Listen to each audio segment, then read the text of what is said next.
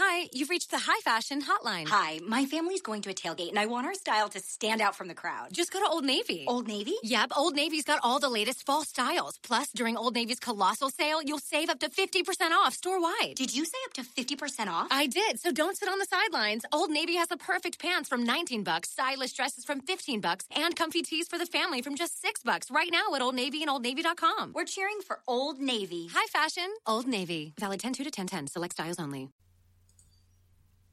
She's never alone because she's scared of what she might say to herself. Always drinking in the back room of the bar where everyone turns in a half hearted grin. You are Locked On Fantasy Basketball, your daily podcast on fantasy basketball. Part of the Locked On Podcast Network. Your team every day.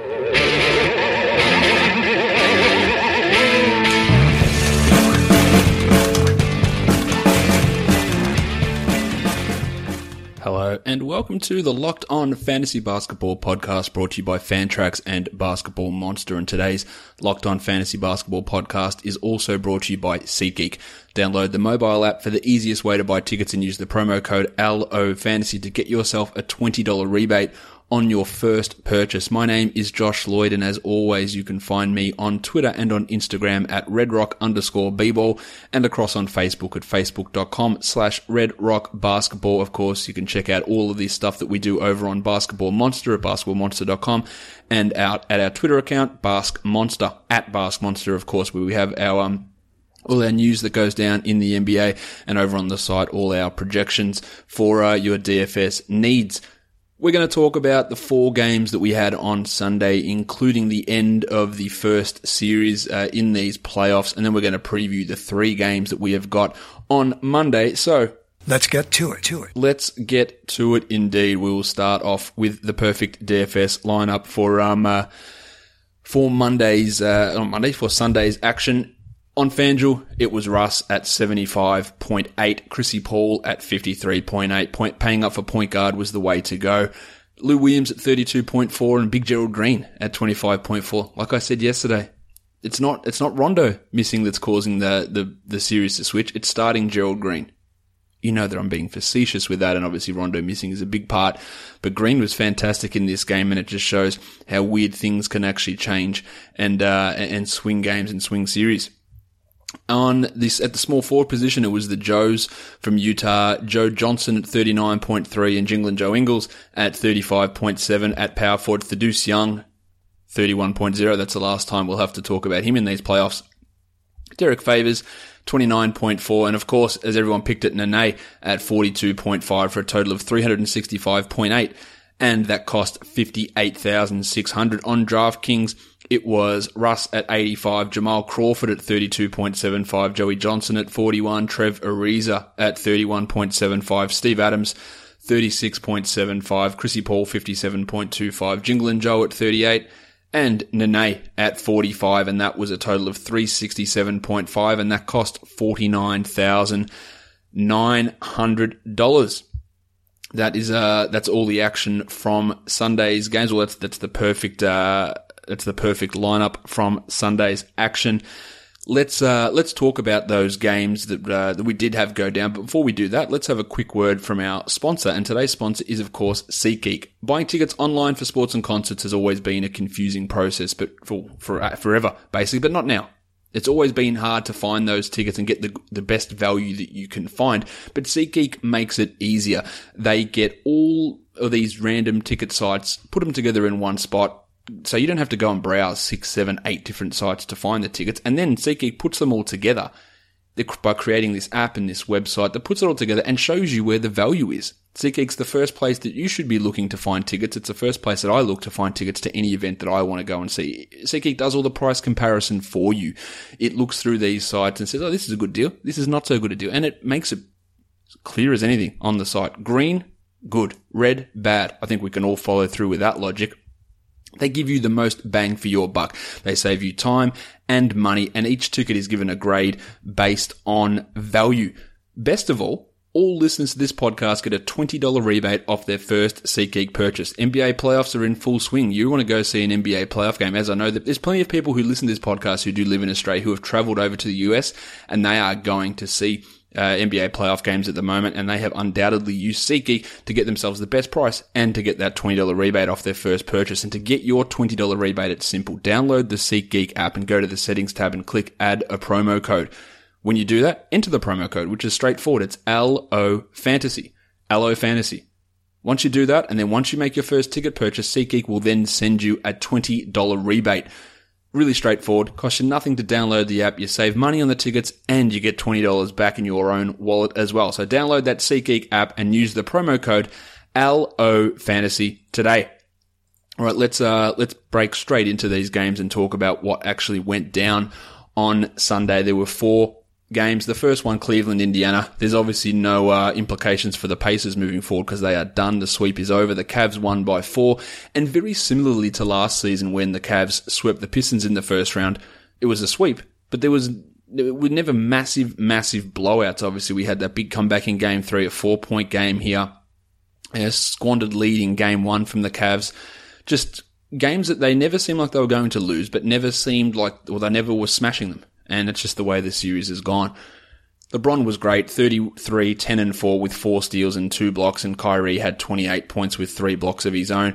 Obviously, he didn't sit out the final quarter in this game, ended up with 37 minutes, and Kevin Love played 35. Now, Love was horrendous with just two of 13 shooting on only five points, but 16 boards sort of resurrected some of his value, while Deron Williams went bananas. 14 points in just 13 minutes for Deron. It was definitely the day for the uh, old 2009 NBA stars to really get things cracking with uh, with Deron and, and Joe Johnson later on. And Jamal Crawford as well, to be honest. Tristan Thompson had 11 boards in his 34 minutes, and J.R. Smith continued his uh, fully shitful season by scoring five points in 29 minutes. We had Shumpert with 17 minutes and Kyle Korver with 18. That's I think we're going to see that. We're under 20 for both of those guys, and Smith went under 30 as well. For the Pacers, not much to talk about except for the big performance of Lance, who had 22, 6, and 3 in 30 minutes, and Myles Turner at least ended the season on a positive note with 20 points on 80% shooting.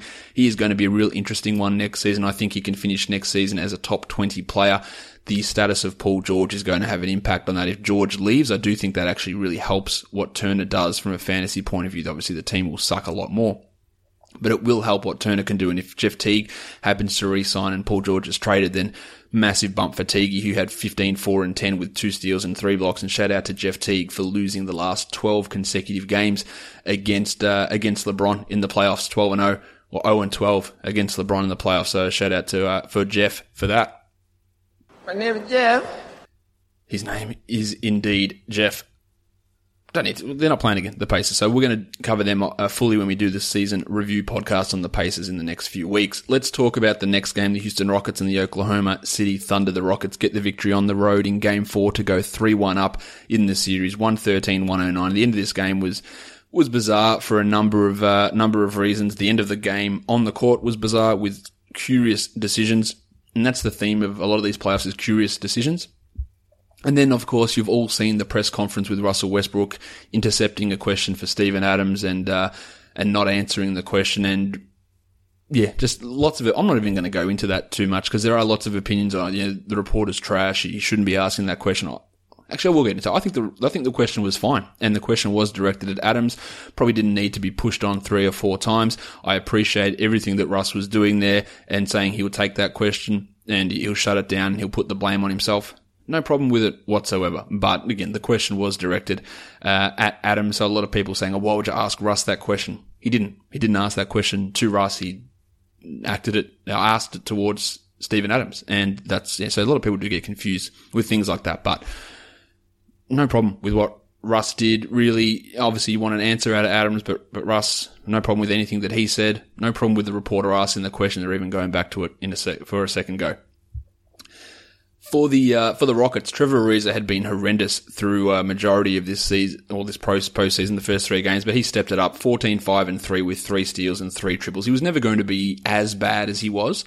He has struggled against the Thunder at times, but it was good to see him get back on back on track. While Eric Gordon, 36 minutes for the second consecutive game, 18 and 8 with four triples and two blocks. He has been really impressive while uh, Ryan Anderson has been the opposite of impressive, nine points in 20 minutes. And I will continue to say it, Ryan Anderson's just not that good. He, he just he just isn't that good. He's definitely not consistent, and um, I think we're going to see more of that situation of Ariza at the four and playing more Eric Gordon and Lou Williams. Lou Williams was good too, eighteen and seven with a pair of steals in his thirty-two minutes, and Nene was really, yeah, a, a massive factor in this game late.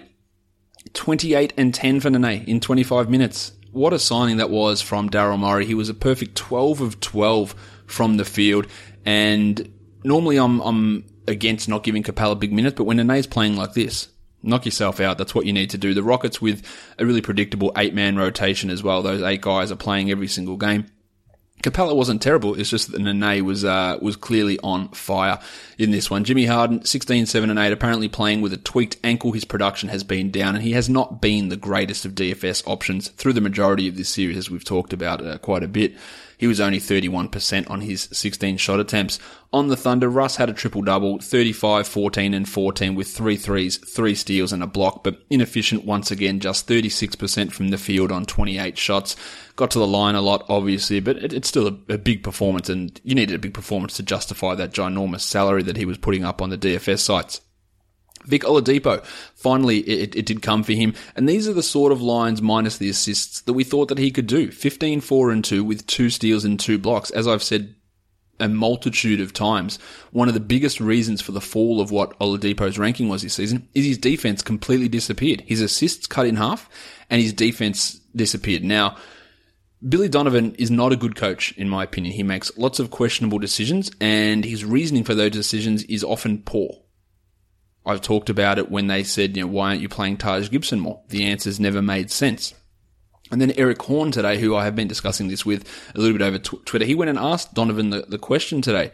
Why aren't you playing Victor Oladipo as your backup point guard?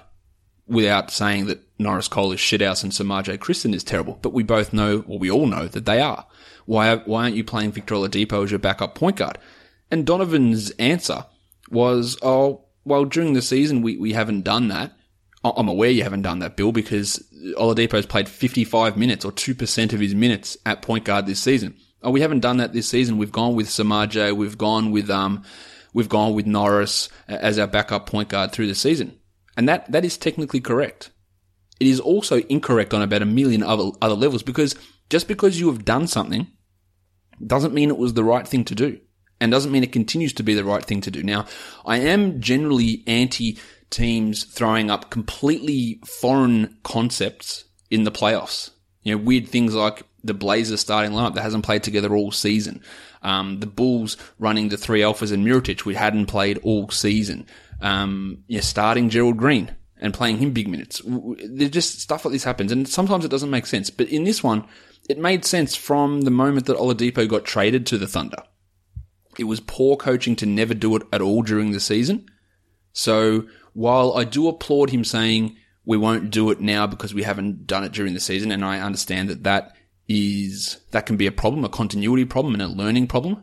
But the the reason you haven't done it during the season, Billy, is your own fault. So you get the blame for that, for not actually recognizing that that is the best option for this team, and letting Oladipo handle things on the second unit.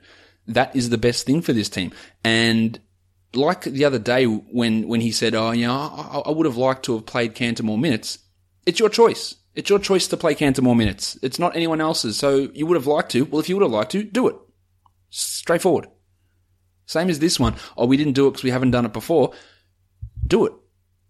It's been the dog's ballsy, most obvious solution the entirety of the season. And the fact that you haven't done it is a massive, massive negative against what Donovan does with this team. He had a great, great coaching last season in the series against the Spurs, and it made us all turn around and go, hey, Donovan, he's worked something out and you know it, it played. But I don't think that he's that good a coach. And this Oladipo thing is really bothersome to me. Also, the fact that you're getting games where Adams and Kanter aren't playing all 48 minutes at center. Someone else is playing center minutes on this team. Now, maybe that's Taj, but he's still not playing enough. There's just questionable decisions. But the Oladipo one is the biggest one that's bothering me. I know that was a mini rant, uh, mini, mini rant on that, but it's it's just frustrating that this is a, this is a common sense um, a, a, common sense thing that should look it should have been done from and it definitely immediately after Cameron Payne got traded or at the start of the season when Cameron Payne was injured. There was literally no excuse for playing Semaj Christon ever. Oladipo needed to be that guy handling the ball in that second unit. And while I do applaud the I'm not changing things now because it's the playoffs and we haven't done it all season, the reason you haven't done it all season is because you're inept. Steve Adams had a big game finally. We've been waiting two, three months for this to happen. 18 and 7 for Steve in 37 minutes with a steal and three blocks. It's been a while coming. I wouldn't be relying upon it every single game, but it was nice. Also, Andre Roberson. What is going on with this guy? Yes, they hacked the shit out of him on free throws, and he was a putrid 2 of 12. That's disgusting. Especially for a perimeter guy. It's really bad. But his production, especially DFS wise, has been through the roof. 13 and 4 with two steals and five blocks. He's getting the extra minutes mirroring Harden, and he is a, an, an enormous perimeter defender, but he's actually producing really good fantasy numbers, and his salary continues to rise, but rightfully so. He's he's putting it together. Taj wasn't as good as game three, six and two in 22 minutes, but still he needs to play more than that. Well, Doug McDermott had five points in 19, and uh, Alex Abrines had five points in his 15 minutes. Um, let's move on to the next game. Oh, also, Norris Cole, nine minutes, no points, minus 18. He is terrible. He is terrible. And people will always go and defend him. Oh, he won two rings. Cool. Did he? Or did he just happen to be on the team that won two rings? Doesn't, he, it is the flimsiest, worst excuse narrative when you're talking about shit players. Oh, he's won two rings. Or even when you're talking about good players hasn't won a ring. He's won five rings. It is the bullshittiest excuse of or argument of all time. Norris Cole is bad. He was bad in Miami. He was horrendous in New Orleans twice. He's horrendous in Oklahoma City. That's just who he is. And when I say horrendous, horrendous as an NBA backup point guard, eighth man type of role. It's not who he is. He's bad and he continues to be bad. Boston and Chicago. Isaiah Thomas, 33, 4 and 7 in the Celtics, uh, in the Celtics victory to even this series up two games apiece. A, a really solid, um, performance from Isaiah. Fred Hoiberg going off a little bit in the, in the post game press conference, trying to get his own take that for data t-shirt happening, talking about Isaiah Thomas carrying the ball. I don't think it's getting you anywhere, Fred. Sorry, mate. I do understand where he's coming from, but that literally never gets called anywhere. And it's not, it's not exclusively Isaiah Thomas that's doing it. Al Horford 15, 12 and 4 with a triple one. It was a good Horford night. Well, Gerald Green, what world is this where Gerald Green comes in, starts, and is, is, literally a difference maker? 18 and 7 for Gerald in 23 minutes with four triples. He was, uh, he was laying down the smackdown on some big dunks. He was hitting threes. It was all happening for Gerald. Marcus Smart had a very Marcus Smart line, just five points on seven shots, but a triple one eight boards and six assists. And this is why he continues to be an intriguing fantasy player, not for the scoring, but for those abilities to rack up those other numbers. Jae Crowder had 11 and uh, Kelly Olynyk looked pretty good as well. Didn't miss a shot. Hit all four of them. Only played 16 minutes. And to me, this, it, it continues to be a failing to me of, Stevens, just not being able to use Olynyk correctly. 10 and 3 with a triple one for Kelly, and it was not a good night for Avery Bradley, who had 8 points in 34 minutes. Interestingly, Amir Johnson out of the rotation completely. Again, weird, this stuff that just, you haven't done it all season. And now Amir Johnson's just done. Tyler Zeller out as well, and they were replaced by Jonas Jerebko, who had two points in 10 minutes. Jaylen Brown basically out of the rotation as well, played in about the last minute of the game or two minutes and ended up with just 59 seconds and didn't register a stat. He has been pretty poor in these playoffs.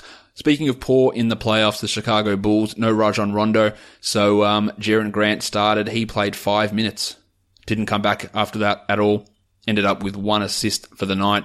He was replaced by Michael Carter Williams, who played eight minutes and had one assist. So the two point guards on this team combined for 13 minutes and two assists and no other stats. And then we got Isaiah Canaan. Isaiah Canaan is bad. He's really bad. Um, the fact that he is playing over Denzel Valentine is not ideal. Canaan is just is is horrendous, really. Grant was horrendous. Carter Williams was horrendous. Now, Canaan played these big minutes, and you just know this is going to mean that Canaan is going to play big minutes in the next game. It's almost a guarantee. I would have liked to have seen them run with more Butler and Wade and had Valentine out there to space, or even run Valentine as the point guard. But it does run you into a problem of who defends Isaiah Thomas then. Obviously, Carter Williams can defend him a little bit. Grant can defend him. Canaan can defend him. Valentine can't, and that puts extra stress on Jim Butler. So I do understand that to a to a degree, but Isaiah Canaan with 34 minutes is not a playoff development that I saw coming. 13 minutes, 2 point, 2 rebounds. Try again. 34 minutes, 13 points, 3 triples, 2 rebounds, 3 assists and 2 steals for Canaan. Um, Nikola Mirotic, 13 and 7 with a couple of threes. He was solid and Bob Portis had 8 and 8 in his 23 minutes. Not a bad, uh, not a bad Bob performance. He looked, he looked okay, but it's still Mirotic's job and Mirotic's minutes the most of the time. One thing I do have to give Hoiberg plenty of shit for is the complete absence of Robin Lopez. 22 minutes for Lopez, 8 and 7. Did not see the court at all in the fourth quarter, barely played in, in the second half. Just baffling.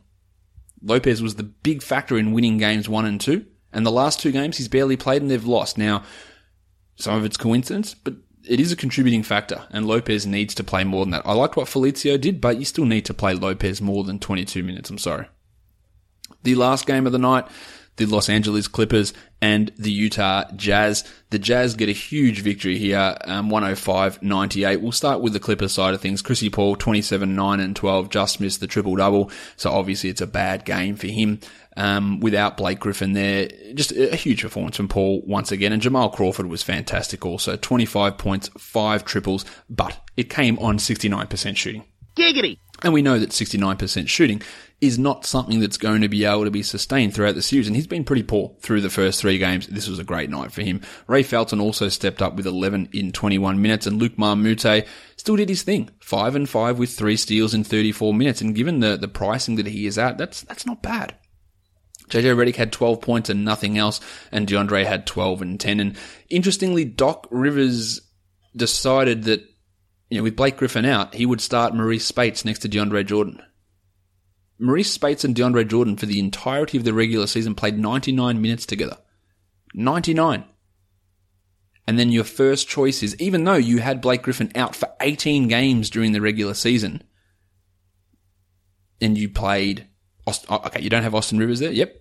Paul Pierce, Wes Johnson, um, Brandon Bass, these other guys who did well in this role, except Pierce, in this role, you, you could have started them. But no, let's go to a lineup that we literally have never tried at all through the regular season. Now, Speights ended up with 21 minutes, 5 and 4. It wasn't a disaster, but it's still just a confusing thought process. When these guys just don't play together and you're using Speights exclusively as a center and you've got other options there. You've got Bass, you've got Johnson, you've got Paul Pierce, who actually played minutes in this position, in this role during the season, as bad as he is. It's confusing. Yeah, Bass did not see the court at all. Wes Johnson played four minutes. These are coaching misfires from Doc. We had t- zero points from Paul Pierce in 12 minutes. Confusing. The Jazz. Rudy Gobert returned. Doubtful, questionable, doubtful, questionable, probable playing. That was the process of Gobert's status over the last 24 hours. But he played. Um, he was on a little bit of a minutes limit because he was in these really short stints as he was getting back from the knee, but he didn't look bothered by it. He played 24 minutes, had 15 and 13 with two blocks on perfect six of six shooting. It was all systems going. I imagine he'll be back to 35, 36 minutes in game five for Gobert.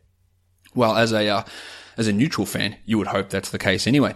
And then just as it looked like the Jazz were getting everyone back and everyone's ready to go, Gordon Hayward eats something wrong. Some fish, pizza, too much alcohol. Probably not, but something. And he's got food poisoning and he has to have IVs before the game and he's playing the same short stints that Gobert was playing heads back to the locker room to get an IV, and the Jazz just say, mate, just go home. You're done. And they send him home. And that was it for, for Hayward for the rest of the game. So the Jazz can't kick, catch a break. He only had three points in his nine minutes, but what it enabled is it enabled Joe Johnson to go bananas. 28, 5 and 5 for his second game winning performance of the series. What a, what a weird thing that is to say. It enabled Jingling Joe Ingles to go bananas as well.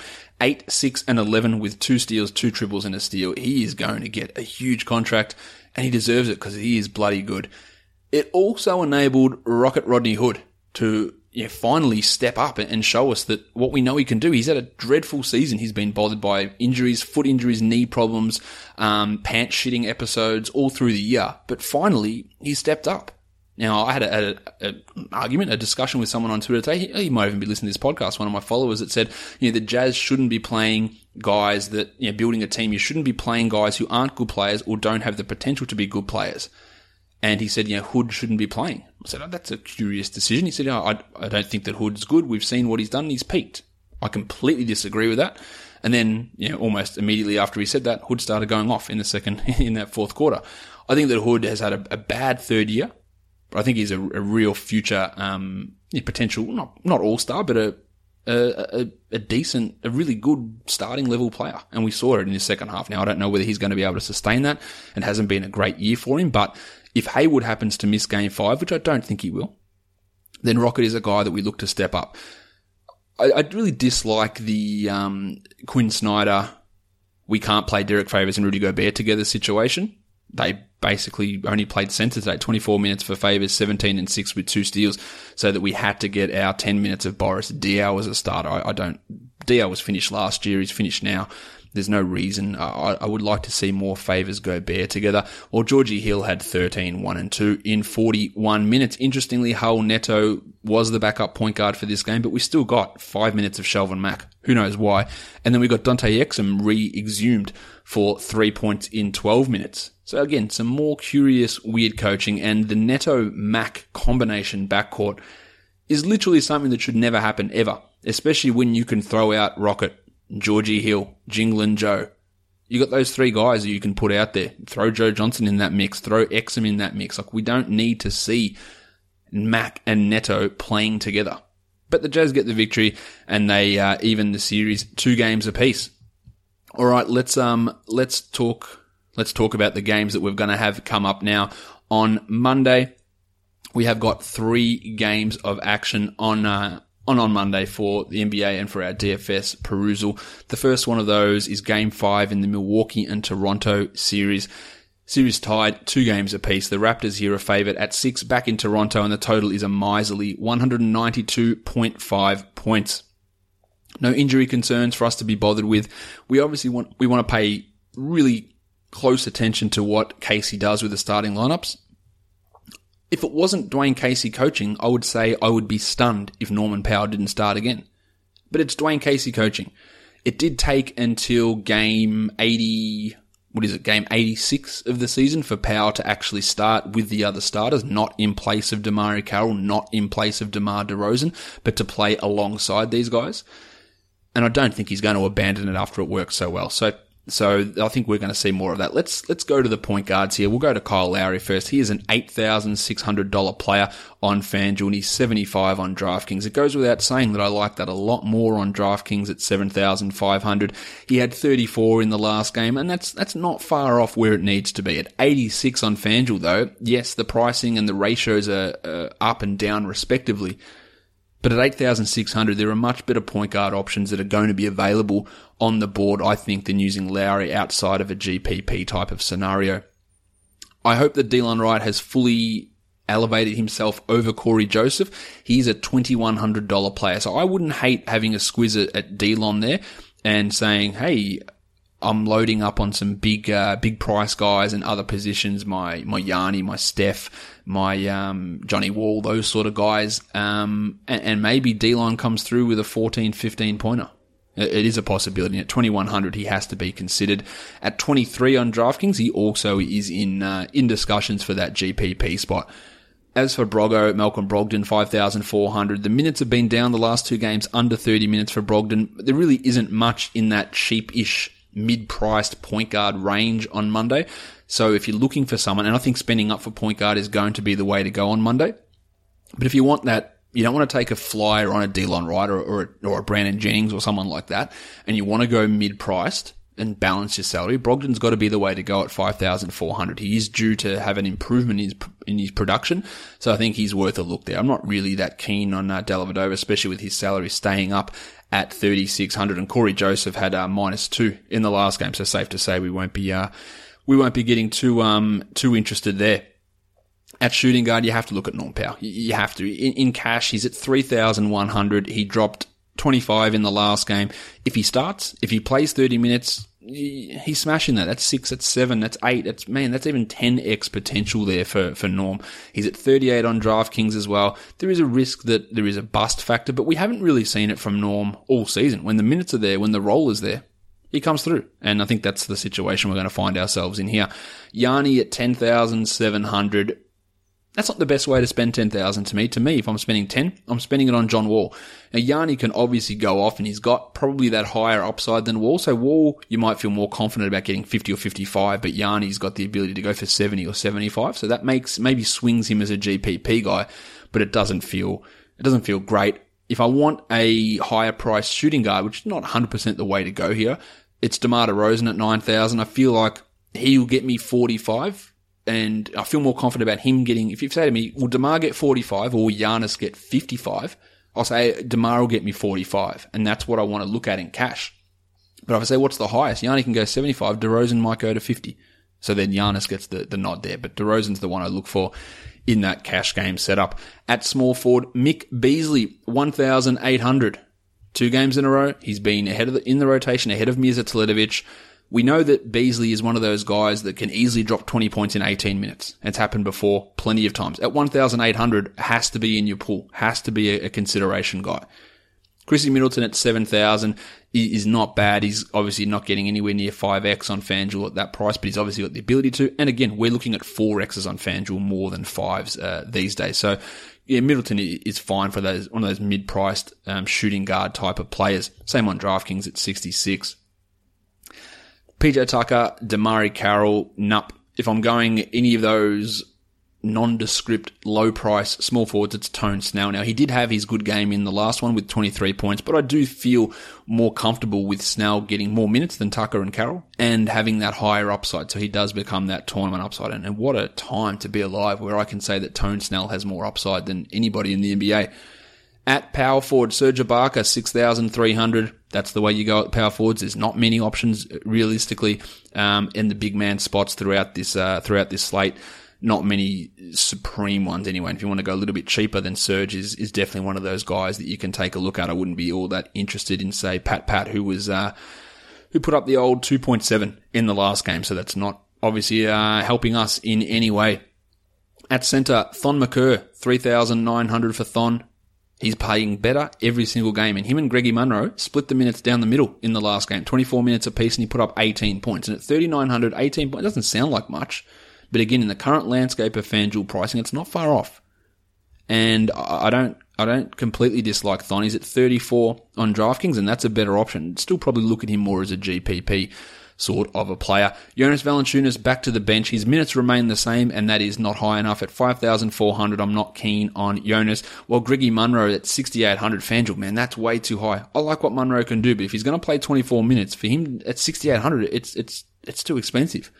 Now, Greg's at 57 on DraftKings. That is a price I can get behind, and I'd feel relatively comfortable that the dude's averaging 31 over his last five, and his lowest score in those games has been just 22. So 5700, it's a pretty decent floor, but at 68 on FanDuel, I'm not, uh, I'm not feeling that.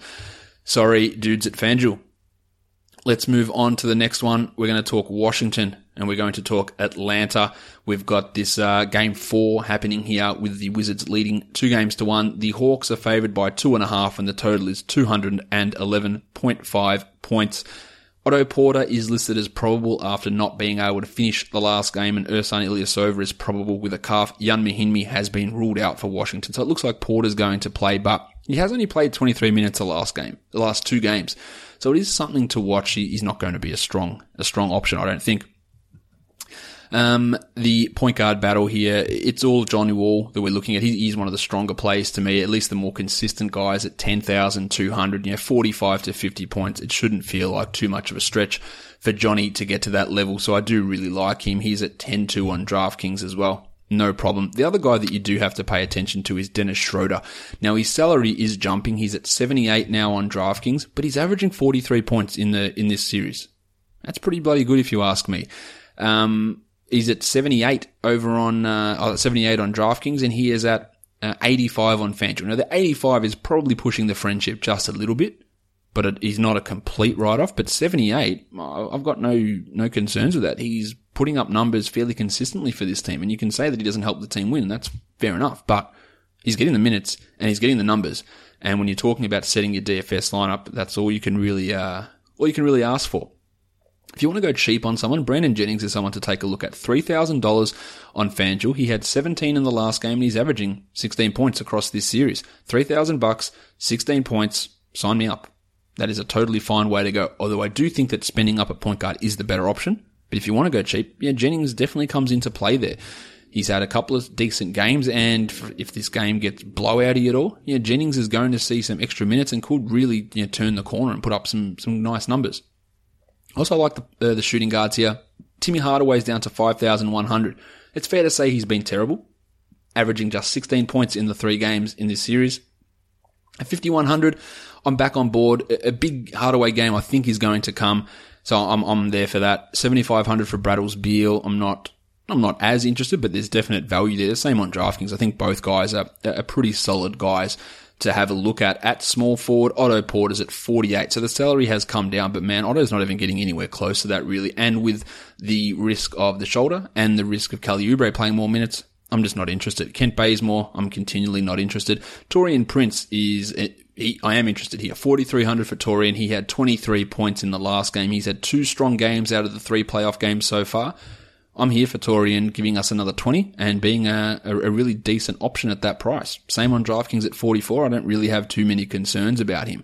As for Oubre and Bogdanovic, they're not solid um, they're not solid DFS contributors. So, you know, even if Porter was out, which it doesn't appear likely, I might look at Oubre as a tournament guy there, but I wouldn't lock him in as a core guy, even if, um, Otto doesn't, doesn't make the, uh, doesn't make the game. Also, Thabo Sefolosha, not playing. Continues to be weird. Markieff Morris, 5,700 had some decent games in this series. I think oh, one game maybe. 5700 is fine, especially with a $700 price drop. Um, it's okay. I don't, I wouldn't build a lineup around it. Well, Paulie Millsap's another way you can go. If you do want to spend up a big man, 8,400 for Paul. He had 57 in game three. Him getting to 40 is not a, not a stretch.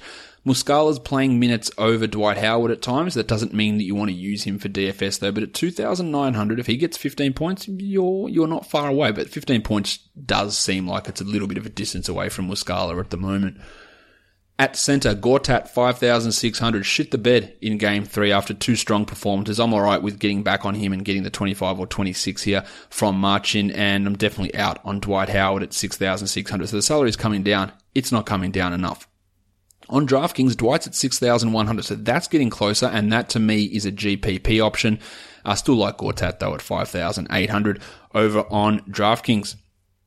Let's uh, crack on now to the last game of the night, and it is Golden State and Portland. We don't know the status of Kevin Durant, of Shawnee Livingston, and Matty Barnes. They are all questionable. For Portland, Jusuf Nurkic is out. Um, you feel like this is season uh, series done. This is uh, this is a sweep. This is happening here, regardless of Durant's status. Nurkic is out. Um, they just didn't want to rest him. They didn't want to push him. He was feeling a bit sore. I, I don't see it happening here for Portland. So with Nurkic out, where hopefully we're going to, and this is completely counter to what we've seen. But in the two games that Nurkic didn't play, we saw less minutes from Aminu. In the game that Nurkic played, Aminu's minutes went up. Logic doesn't always follow NBA coaches around. But I, I think we're going to see a bit more Aminu here. Obviously, if Durant and Barnesy are out, you're going to get more Pat McCaw. You're going to get a little bit more Ian Clark, and you're going to get a lot more Steph, Klay, Draymond, and Iguodala. And you might even get some more JaVale McGee, who's been brilliant these last two games. So don't be surprised if JaVale McGee is a decent option.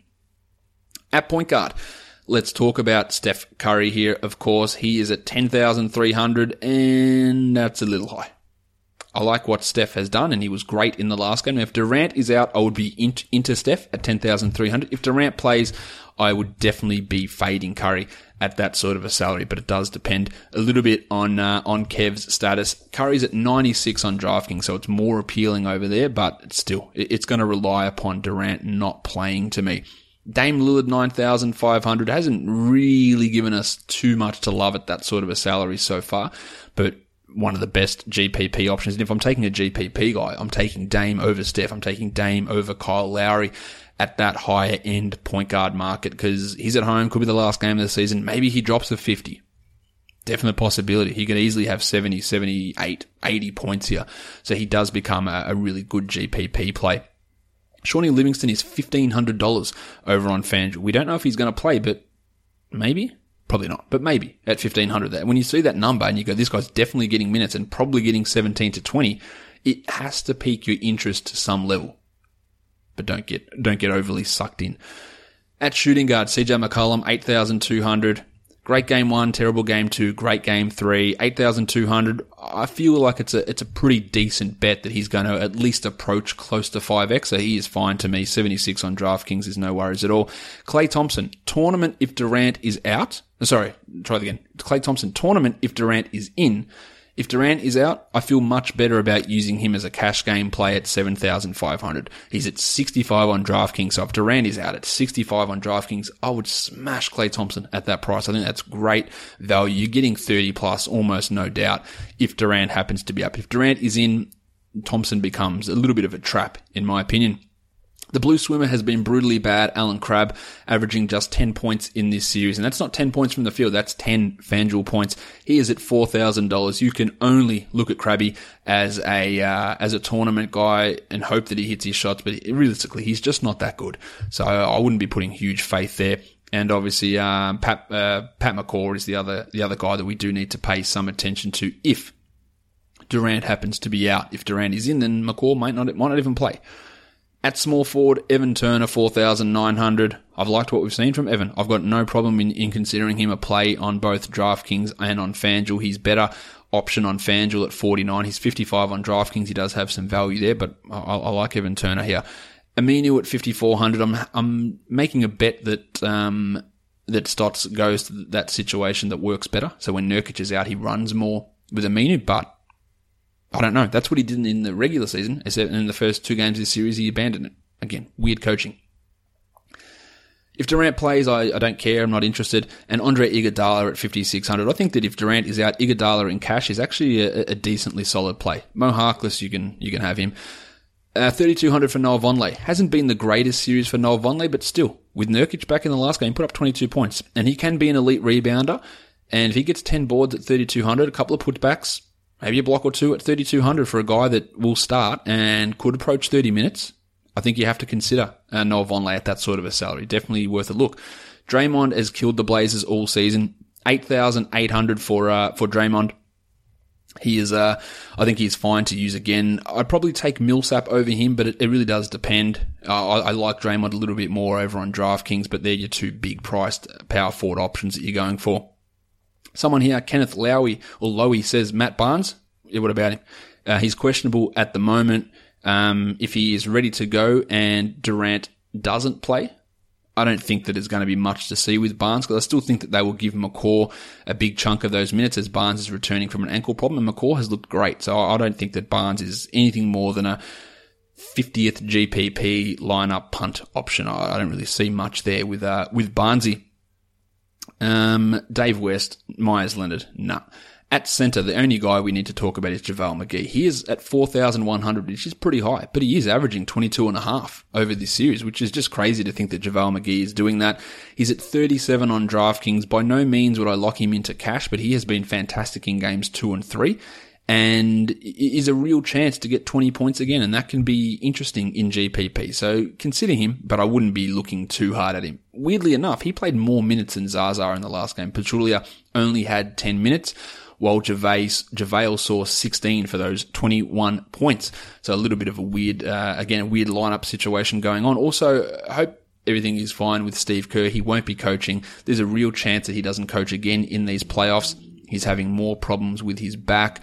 Um, yeah, the back surgery that he had causes lots of migraine issues, nausea issues, spinal fluid leakage issues incapacitating headaches, which I imagine the squeak and the bounce of the ball off the wood and the bright lights don't really help. So he is out. He probably won't coach again at least this series, depending on how, or, you know, regardless of how long goes, and he may not coach again in the playoffs. So Mike Woodson is going to be in control. Uh, for Golden State, and you know, just everyone. I hope, well, everyone should hope that, that Steve Kerr is okay in whatever these problems are that he's having, that he can get a handle on. It. But this has been two years, and you, know, you hear talk of guys you know, close to the Warriors saying that a lot of the motivation they get is because they know how sick Kerr actually is and how bad he's suffering, and they do a lot of things for him because they do uh, they do obviously uh, love what he provides to them. Let's talk picks of the day now before we go. On FanDuel, Jennings at 3,000, Brogdon at 54, and Johnny Wall at 10-2. At shooting guard, Norm Powell 31, Timmy Hardaway 51, and DeRozan at 9,000. To me, Powell is a pretty core cash play. At Small forward Mick Beasley, 1800. Al-Farouq Aminu, 54 at power forward. Vonleh at 3200. That, I don't know what that spelling is up there. Serge Ibaka, 6300 and Paul Millsap, 84. And at centre, JaVale McGee, 41 and Gortat at 56. On DraftKings, Delon Wright, 23. Kyle Lowry, 75 and Johnny Wall, 10-2. Timmy Hardaway, 5,000. Beal at 74 and DeRozan at 83. Small forward, Norm Powell, 38. Evan Turner, 55 and Yanni at 9-9 at power forward, Mick Beasley 24, Ibaka at 62 and Draymond at 84, and at centre, Thon Maker 34, Marcin Gortat 58 and Paul Millsap $8,000 dues. On Moneyball, Jennings at 35, Schroeder at 69 and Lowry at 81, Powell at 36, Middleton at 64 and DeRozan at 88, Taurean Prince at 37, Evan Turner 51 and Antetokounmpo at 11-2, Vonleh at 44, Ibaka at 61 and Draymond at 82, and its centre, Gortat 5000 and Monroe at 61. On Draftstars, Brogo is at 7650, Schroeder is at 13250, and John Wall at 18550, Normie Powell at 72, Timmy Hardaway at 8450, and DeMar at DeMar DeRozan at 15450. Taurean Prince, an amazing minimum salary player on Draftstars at 5,000, Chrissy Middleton 11.9 and Yanni at 18.950. Maker is at 5,000 as well, minimum. Ibaka 11.1 and Draymond at 16.6 and Noah Vonleh also a minimum salary player, 5,000 bucks and Marcin Gortat 11,200. Don't forget, check out our sponsor, SeatGeek. Download the SeatGeek app and enter the promo code LOFantasy and get yourself $20 rebate on your first ticket purchase. Follow me on Twitter at redrock underscore Beeble and subscribe to this podcast so you'll never miss an episode. iTunes, Stitcher, Google Play, tune in, go ahead and do what it does. Really help the show. Also, leaving a review helps immensely as well. We are done here, guys. Thank you so much for listening, everyone. See ya.